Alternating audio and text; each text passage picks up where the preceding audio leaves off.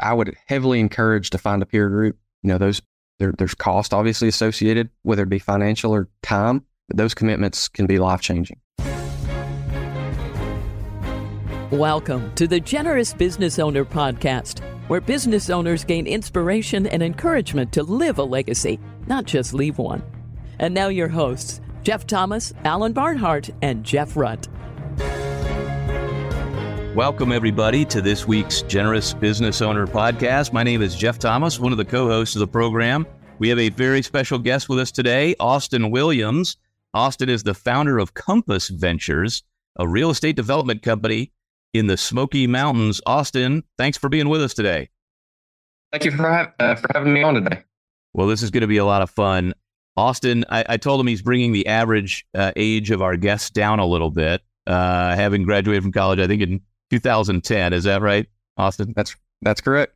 So uh, this will be fun. We'll get a little younger man's perspective on this uh, journey of the generous business owner. And Austin, we always always try to start with uh, uh, just some background. Where did you grow up? What was your family like? Was there a faith component? All that kind of thing. Sure. So home for me is uh, Sevierville, Tennessee. So we're right here at the base of the Great Smoky Mountain National Park. And so I was born, raised here uh, in the area. You know, from there I went to Carson Newman College, which is just outside of Knoxville, so not not far from home. I spent a few years in Knoxville, but Sevierville's always been home and where I hope to be able to spend the rest of my days. How many siblings did you have growing up? So I've got one younger sister. Um, she's a, uh, six years younger than me, and she and her husband live in Knoxville. And, and were your uh, and and what was it like? Uh, both your parents together, that kind of thing. And was there a faith component or anything like that? Absolutely. So, uh, you know, fortunate to have mom and dad that uh, were very, very big part of our lives. Certainly a faith component. Uh, we grew up at First Baptist Church Sevierville, which is uh, right in our little downtown. And you know, my dad uh, growing up worked for our family's hardware store that my great grandfather started uh, a little over seventy years ago. Um, and my mother got to be uh, got the opportunity to stay home with my sister and I, which of course had a big impact in our lives. And fortunate to to have that. And well, now you, I understand, worked in the family business at the hardware store for a while. Is that right? Tell us about how that went down. This is this is fascinating because, I mean, now we're going to get into your career as it evolved. Okay, and you're building a company sure. now. But I think that's so interesting that you grew up in a family business and I think everybody who's in a family business or was in one, nobody, I don't think, has a panacea that it's some easy thing. I think from the outside, people think, oh, isn't that cool? Everybody works together. Uh, it's really not that easy. So, what what was uh, what was your involvement and experience like there? Yeah, so you know, as a kid, that was a bit of a second home. I yeah, I bet. You know, a lot of summers and middle school, high school, college. You know, I spent working there at the family business you know, early on that might have been sweeping floors, you know, doing the the simplest errands, um, and that later turned into you know delivering material, um, stacking lumber, and you know playing all sorts of different roles. But you know that had a huge impact in um, understanding how a business works, understanding complications in the family, and how do you deal with those those tough conversations. But that was, you know, for me, really growing up, my dream was to work with my dad and my granddad at the hardware you know, I still get to live that out today because we're in there being in real estate and in development. Uh, obviously, getting to talk with them often, ordering material. You know, I just never, as a kid, envisioned it would be in this capacity. Uh, but, anyways, you know, life uh, played out a little bit differently. That's but that's been great. So, what did you work there? Uh, yeah, you mentioned middle school, maybe high school. Obviously, probably as long as you could carry a broom. I have a feeling you were in here on a Saturday did you work there like through college as well? I did all the way up until my last year of college. You know, I would spend summers working there, earning a little bit of extra money and, and learning about. Okay, so you're getting out of school. You've got a business degree, right? That's right. kind of thinking about what to do was, and you mentioned that you know the original plan was maybe get into the family business, but but that started to change. What what was the catalyst there? How did that conversation go, or that thought process? Yeah. So, you know, towards the end of college, I, for various reasons, started thinking that maybe, maybe there's different avenues, different options that I want to look at. And so, in, you know, I went to a few career fairs and did the, you know, the typical uh, looking into other options and ended up doing financial planning for a summer. Uh, interned with a financial planning group out of Knoxville. Um, that led to spending seven years with them. Um, extremely valuable experience learning about finance and loans and taxes and really just the way money works. But probably more importantly in that process, you know, being in your young 20s, trying to talk to folks older than you about how to, you know, trying to advise them on, on how to, to spend their money and how to deal with finances. It forced me to learn a lot about people, a lot about, you know, good planning. And I think that today carries a big impact into what I do now. And you told me along that path, uh, not too far into that job, for your own financial planning, you started to buy in some real estate. How did that come about? That's right. So in 2012, um, well, let me back up. Yeah. I realized that in that process that real estate has a lot of tax advantages. And to be honest, that a lot of my wealthiest clients dealt in real estate pretty heavily and invested in real estate. So, you know, that encouraged me to think about like, well, how would that look for me? And in 2012, a business partner and I started buying foreclosed homes and renovating those and renting them out. And that really set the, the path to getting into real estate uh, development full time. So, how many? I think you were, if you bought your first house in 2012, I, I think if I read correct, correctly, you, you left the financial planning business in maybe 2017. So, what was that five year? There had to be that moment where you're like, okay, when do I turn off one spigot and live on this other one over here. What, what was that transition like? Yeah. So we, you know, we had been buying single family homes 14, 15, 16. Those years we, that started into storage unit facilities and strip centers and warehouses and, you know, started getting into other asset classes. Yeah. But then in 2017, a more experienced developer and I uh, got together and partnered on a ground up apartment complex. We built 204 units that we opened up in a couple of phases, but the first phase started in 2018. And that was really the exit from financial planning because I realized I had such a passion for envisioning a project, you know, figuring out how to put the pieces together and then seeing it all the way to the point that we, you know, open up the doors and people started moving in. And, you know, what an impact that is to be able to create safe, affordable housing for folks and what a fun process it is to go from just an idea all the way to reality. And so that challenge just, you know, was a huge driver for me. What do you think? Now, this is, I'm sitting here going, wow, this sounds really easy. Okay. uh, we just draw up a plan. We sit around, uh, have dinner with a experienced buddy of mine. We say, hey, you know, would it be cool if uh, there's that little plot of land over there? Why don't we build 204 apart? it's it's not that simple. So there's something about your personality and makeup, and and I think we you gave us a little hint about it about envisioning the project and seeing it to completion. I mean, I hear a lot of people talk about real estate. I mean, of course, I'm in the financial services business, mm-hmm. right? So I've been doing this for 30 years. It seems like everybody with a little bit of money wants to get into the real estate business, but very few are maybe is committed for sure. I mean, you've turned it into a real successful business, but I think not everybody's got that. There's leverage involved, there's risk involved, all kinds of things can go wrong. There's vendors all over the place. And then you get the thing built, you got to control costs, and then you got to lease it out. And there's the economics of that, and how's the economy doing when that happens, and what's the micro. What is it about? I mean, it, you make it sound simple, uh, maybe it is simple to you, but what do you think it is about your personality that helps you be good at this? That's a big question. Yeah. Probably not a simple answer. I think probably for me, where I excel is is leading a, a great team. Mm. So today, what that looks like here at Compass, you know, we're a real estate development group, like you had mentioned. I think one thing that's unique about us is we've got an architectural department, engineering department, and then obviously the the development team.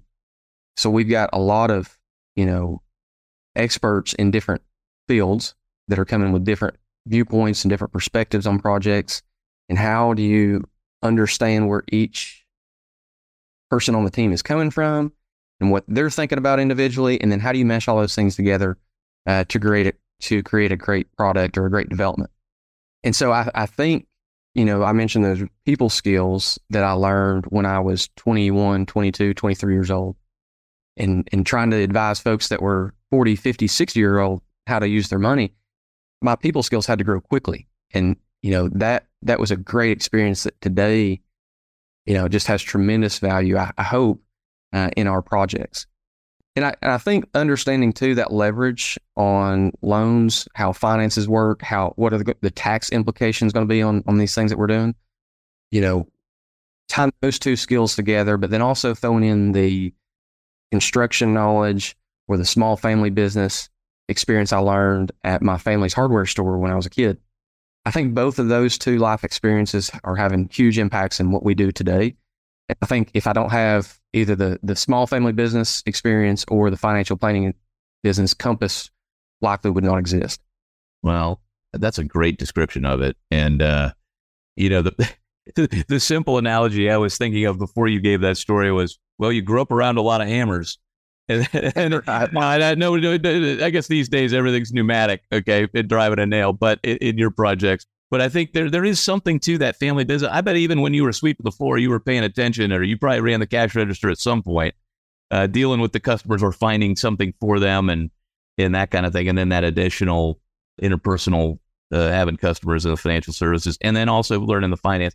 But it sounds like you you really like all parts of the project. What are the division of duties between you and your partner?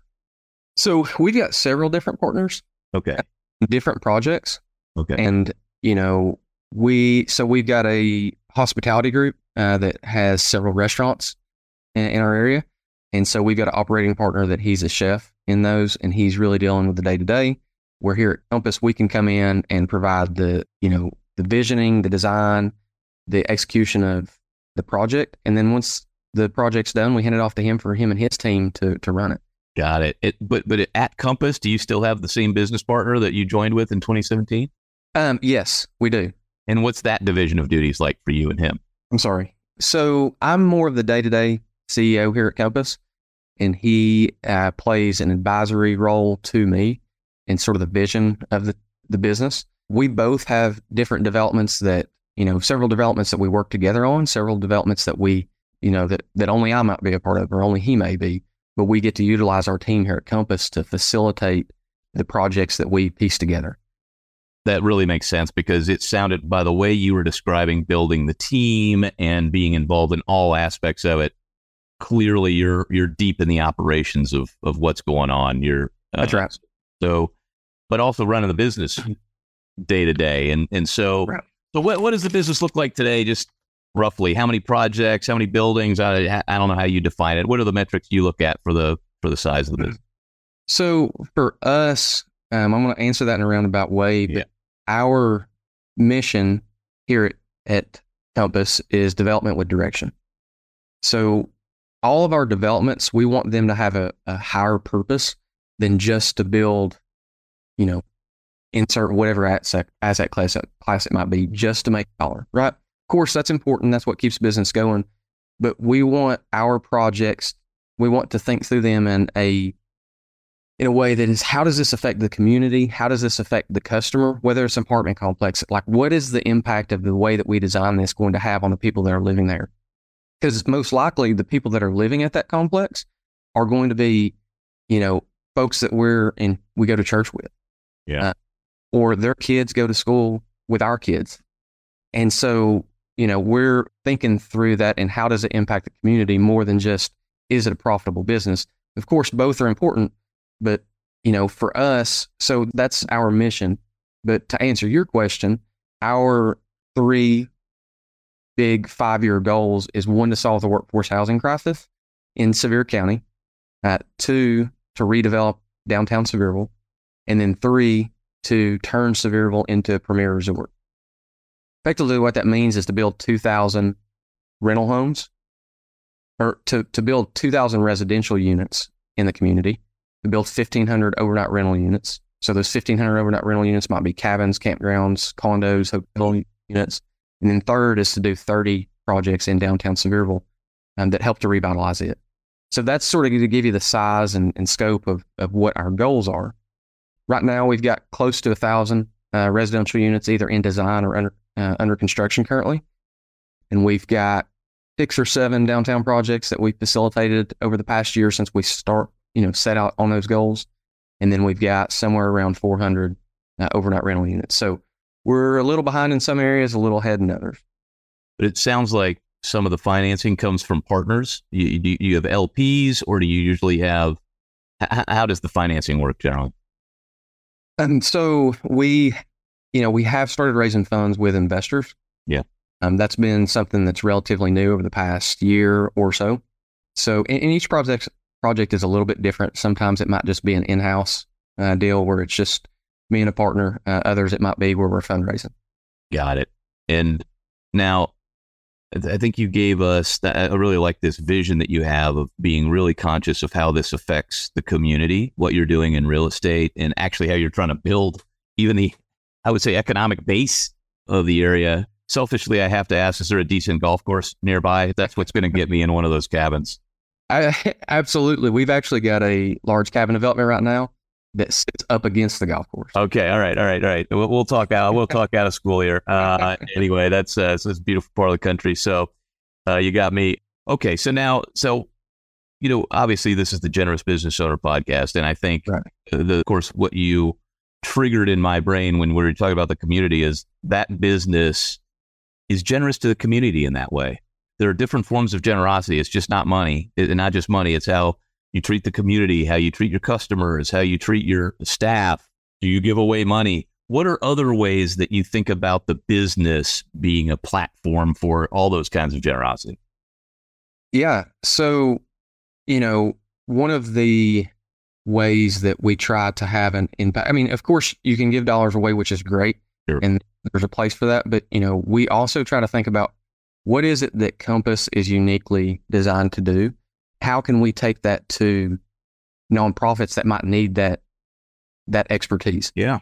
For us, we believe that we are the premier uh, Smoky Mountain uh, real estate developer. So right now, we're in the process of helping our church, who just bought a you know piece of property to build a campus and a private Christian school on that that site.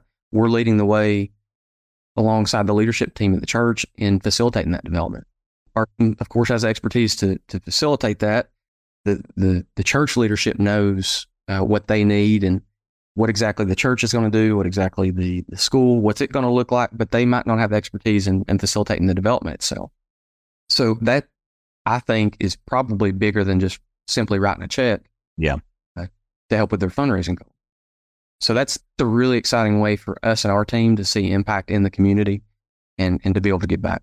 How do you think about it do you think about it in terms of uh, your employees, or how do you how do you think about that, or vendors, those kind of things? Can you expand on that question a little bit? No, I just mean when you're building your team, mm-hmm. how do you think about, you know, culture being a place where you sort of be generous to your employees by building a great team? I think we see these surveys where most people are kind of dissatisfied with their job. So, how do you create a workplace that's attractive for people to uh, be employed? So, to answer that question, I, I think that many of the folks that have came to our team probably had better financial offers from other companies. And I know some of the two most recent hires did, but they bought so heavy into the vision and our values, and they got excited about things like downtown development or making an impact in affordable housing. And those things attracted them. That's been really neat to see as our company has grown that they've bought into the vision. Yes. They take pride in that as well. I think too that we do a really good job empowering people to take on responsibilities and for them to own whatever it is that they're working on and to have a lot of flexibility in work. Uh, we're pretty heavy here on, you know, a lot of flexibility in, in when you work and and if that's at home or if that's at the office, but being really clear on you on you making your impact in whatever way that that might be that helps the company, you know, have those, you know, or accomplish those big picture goals that I mentioned. I love it. So people buying into that vision and mission, and and I and I think some people underestimate how valuable that is. That uh, you only have to offer the highest paycheck when a lot of people would rather have maybe some flexibility or a purpose driven place to work, which you're certainly providing. So I think that's helpful. One thing when we were uh, t- uh, talking before we started recording is so interesting, and uh, boy, I think uh, we, we we we found this little chord in, in a lot of people uh, who've had an experience with halftime. Uh, you know, we've had Lloyd Reeb on, who's a coach, and some leadership from halftime. But tell us about what uh, I know you're involved with the Halftime Institute. Tell us about what the impetus was for you to get involved there, and maybe some things that you've uh, you're working on or are learning in that process. Sure. Yeah, that's it's been a great experience. I started with Halftime in October of 22, um, so we've been going for eight nine months now, and it has been a tremendous experience.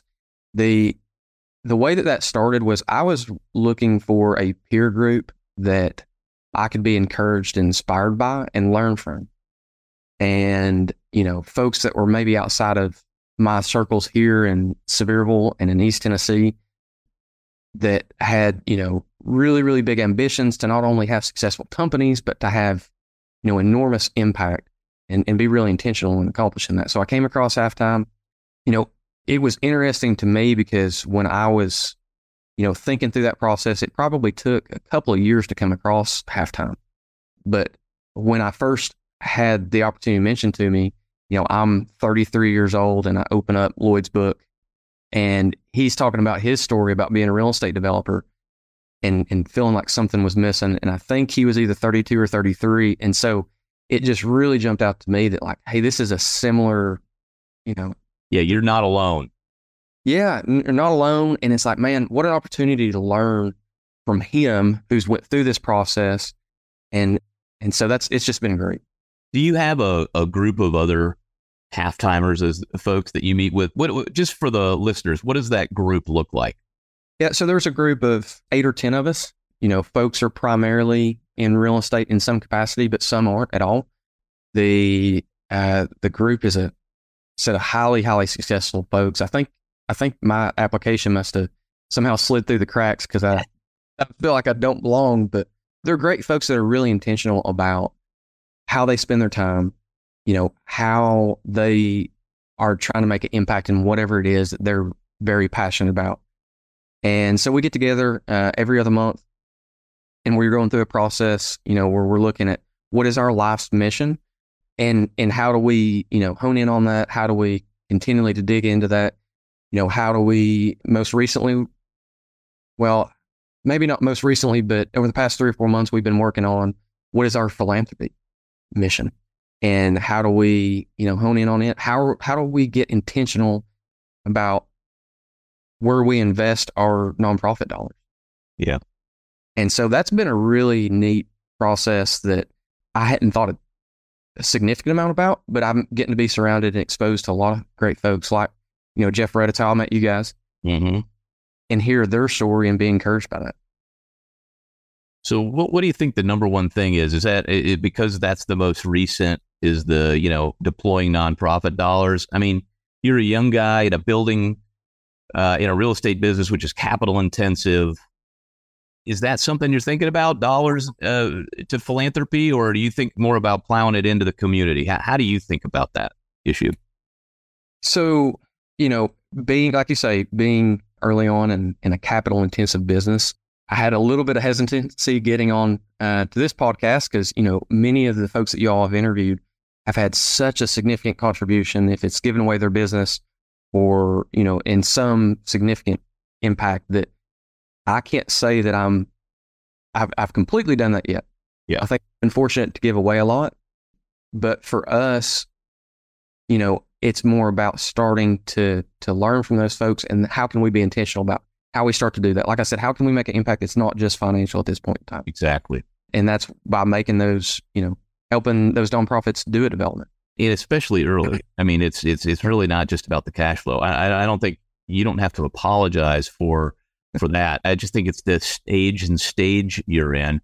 And in the business, what's cool about your business is I mean, if you're sweeping floors at your grandfather's hardware store, you can do that as a servant. and that can be generosity to the way you treat a customer in a passing glance. I mean, so th- th- there's all kinds of generosity, and I, and I think the the business you're in has an impact in the community by the product you're building. Uh, so that alone, it, so it seems like that's kind of where uh, the the the focus is now, and and so is, that kind of for you part of what you're trying to figure out with halftime is like how do I really think about the business piece, my personal mission, all of those. Uh, uh, where are you in that sort of thought process of, you know, in the halftime process? Great question. So, one of the biggest things that we've been going through is how do we leverage our platforms to have that kingdom impact? So, for example, you know, and this can be big strategies or small strategies. So, if we're building an apartment complex, you know, why aren't we placing a Bible in every one of those units?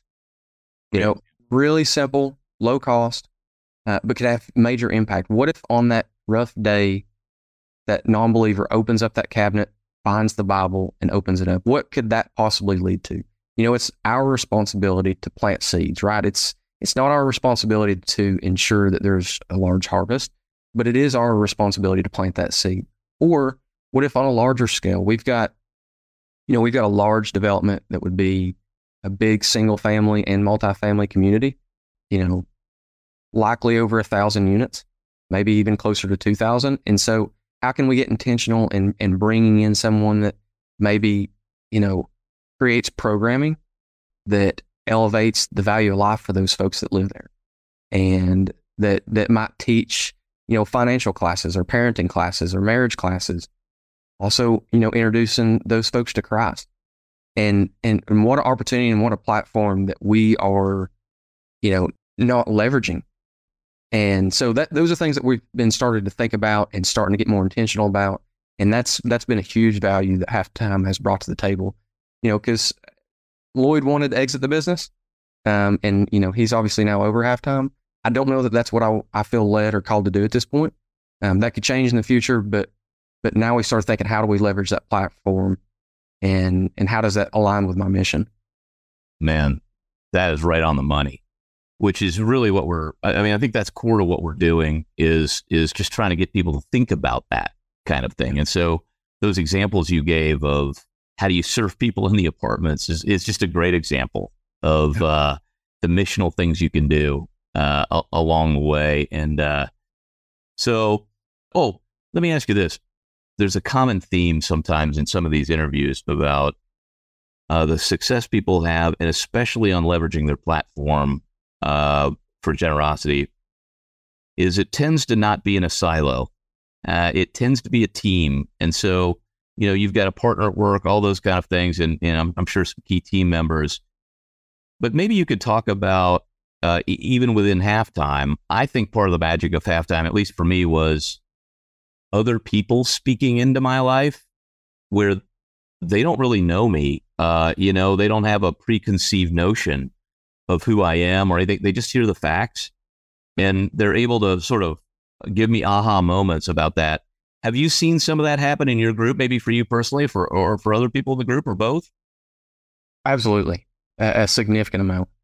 I think over the past, you know, uh, eight nine months going through halftime, I've learned more about myself and really, you know, have had the opportunity to dig into like what is it really that does motivate me and where do I excel and and really discovering you know my life's mission not just my company's mission um, and how how do you you know focus your time and efforts on that and it's interesting because you know now that I have more clarity on that I can look back and see well no no wonder that these tasks or these projects were very frustrating because they just they weren't aligned and and I, I I didn't completely understand why it was frustrating, but now in, in, looking back, and so you know, at this point, I feel like a lot more of my time is spent uh, in in my mission and what what really excites me and where I feel like I'm having big impact.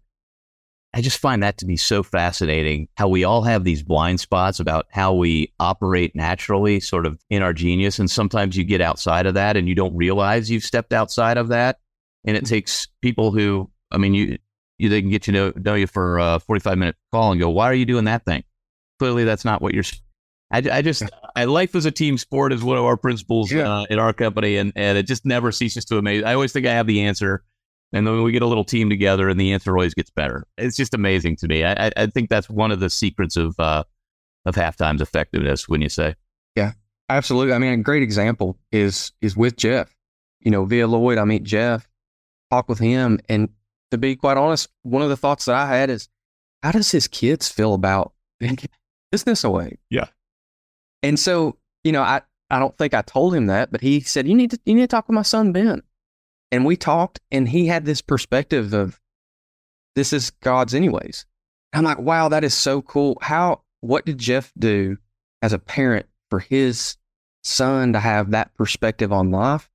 And I mean, that's incredible. And, you know, now some of those bits and pieces, what can I take and teach my kids? So just that being exposed to people like, just like you mentioned halftime, it, it's such an eye opening experience and it is so different from, you know, most folks that you come across in life. Well, that that's a perfect promotion. We just interviewed Ben uh, Rutt, and so uh, for the listener, go back a few episodes, and you'll uh, you'll hear we interviewed him exactly on that topic because that is Really? a hot question. We did one also with Alan Barnhart on that same topic, so they could scroll back and find uh, when we had Alan talking about what do your kids think about you giving away the company. So, uh, do you have a a family yet? We do. My wife and I, um, we have twins that are five. They'll be starting in kindergarten in a few weeks, uh, a little boy and a little girl. And then we've got another little boy that will be two in October. So we, um, you know, we're right in the middle of that, trying to learn as much as we can and, you know, scared to death of the things that we're teaching them. But it's great uh, around, you know, other folks that we can learn from. Can they hold a broom yet? We got to get them out to one of the. they, they, they haven't been sweeping yet. All right, we got to get them to work. Uh, all right. Well, you know, this has been great. As as we sort of wrap up here, uh, Austin, I think uh, you know we always try to wrap up with just some practical tip. And uh, you know, so for some of our older guests, it's you know kind of what have they learned along? Maybe what what do they wish they would have known, or you know, what's something that uh, somebody further behind. But I think for you, it might be for a peer. You know, somebody who is uh, feeling a little stuck. Uh, that man, am I the only one? You know, praise God that I've got a little success going here. But uh, who do I turn to? Where do I go? What advice would you have for uh, sort of some some peer that's listening to this who hasn't entered a halftime group or something else like that to find encouragement on their path to be a generous business owner?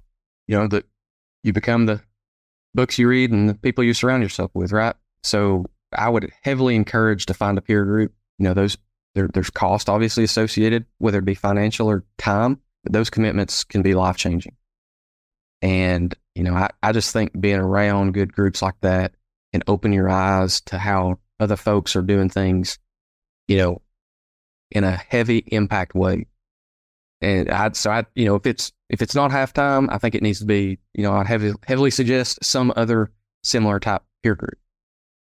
Or and, and maybe start by if uh, if you're not even ready for that, just get a couple of friends together and, and tell them Yeah. what you're thinking about and get their input. Just the humility to take that feedback, I think, uh, Absolutely. is helpful. So that's just a way, great way to wrap it up. Austin, thanks for being with us on the Generous Business Owner podcast this week. Thank you. And thanks everybody for tuning in. Leave us your ratings and reviews, share it with a friend, and we'll see you next week. Thanks, everybody. Thanks for listening to the Generous Business Owner Podcast with Jeff Thomas, Alan Barnhart, and Jeff Rutt. Make sure to follow the podcast so you don't miss an episode. You can find the guest contact information in the show notes. Stay tuned for the next episode.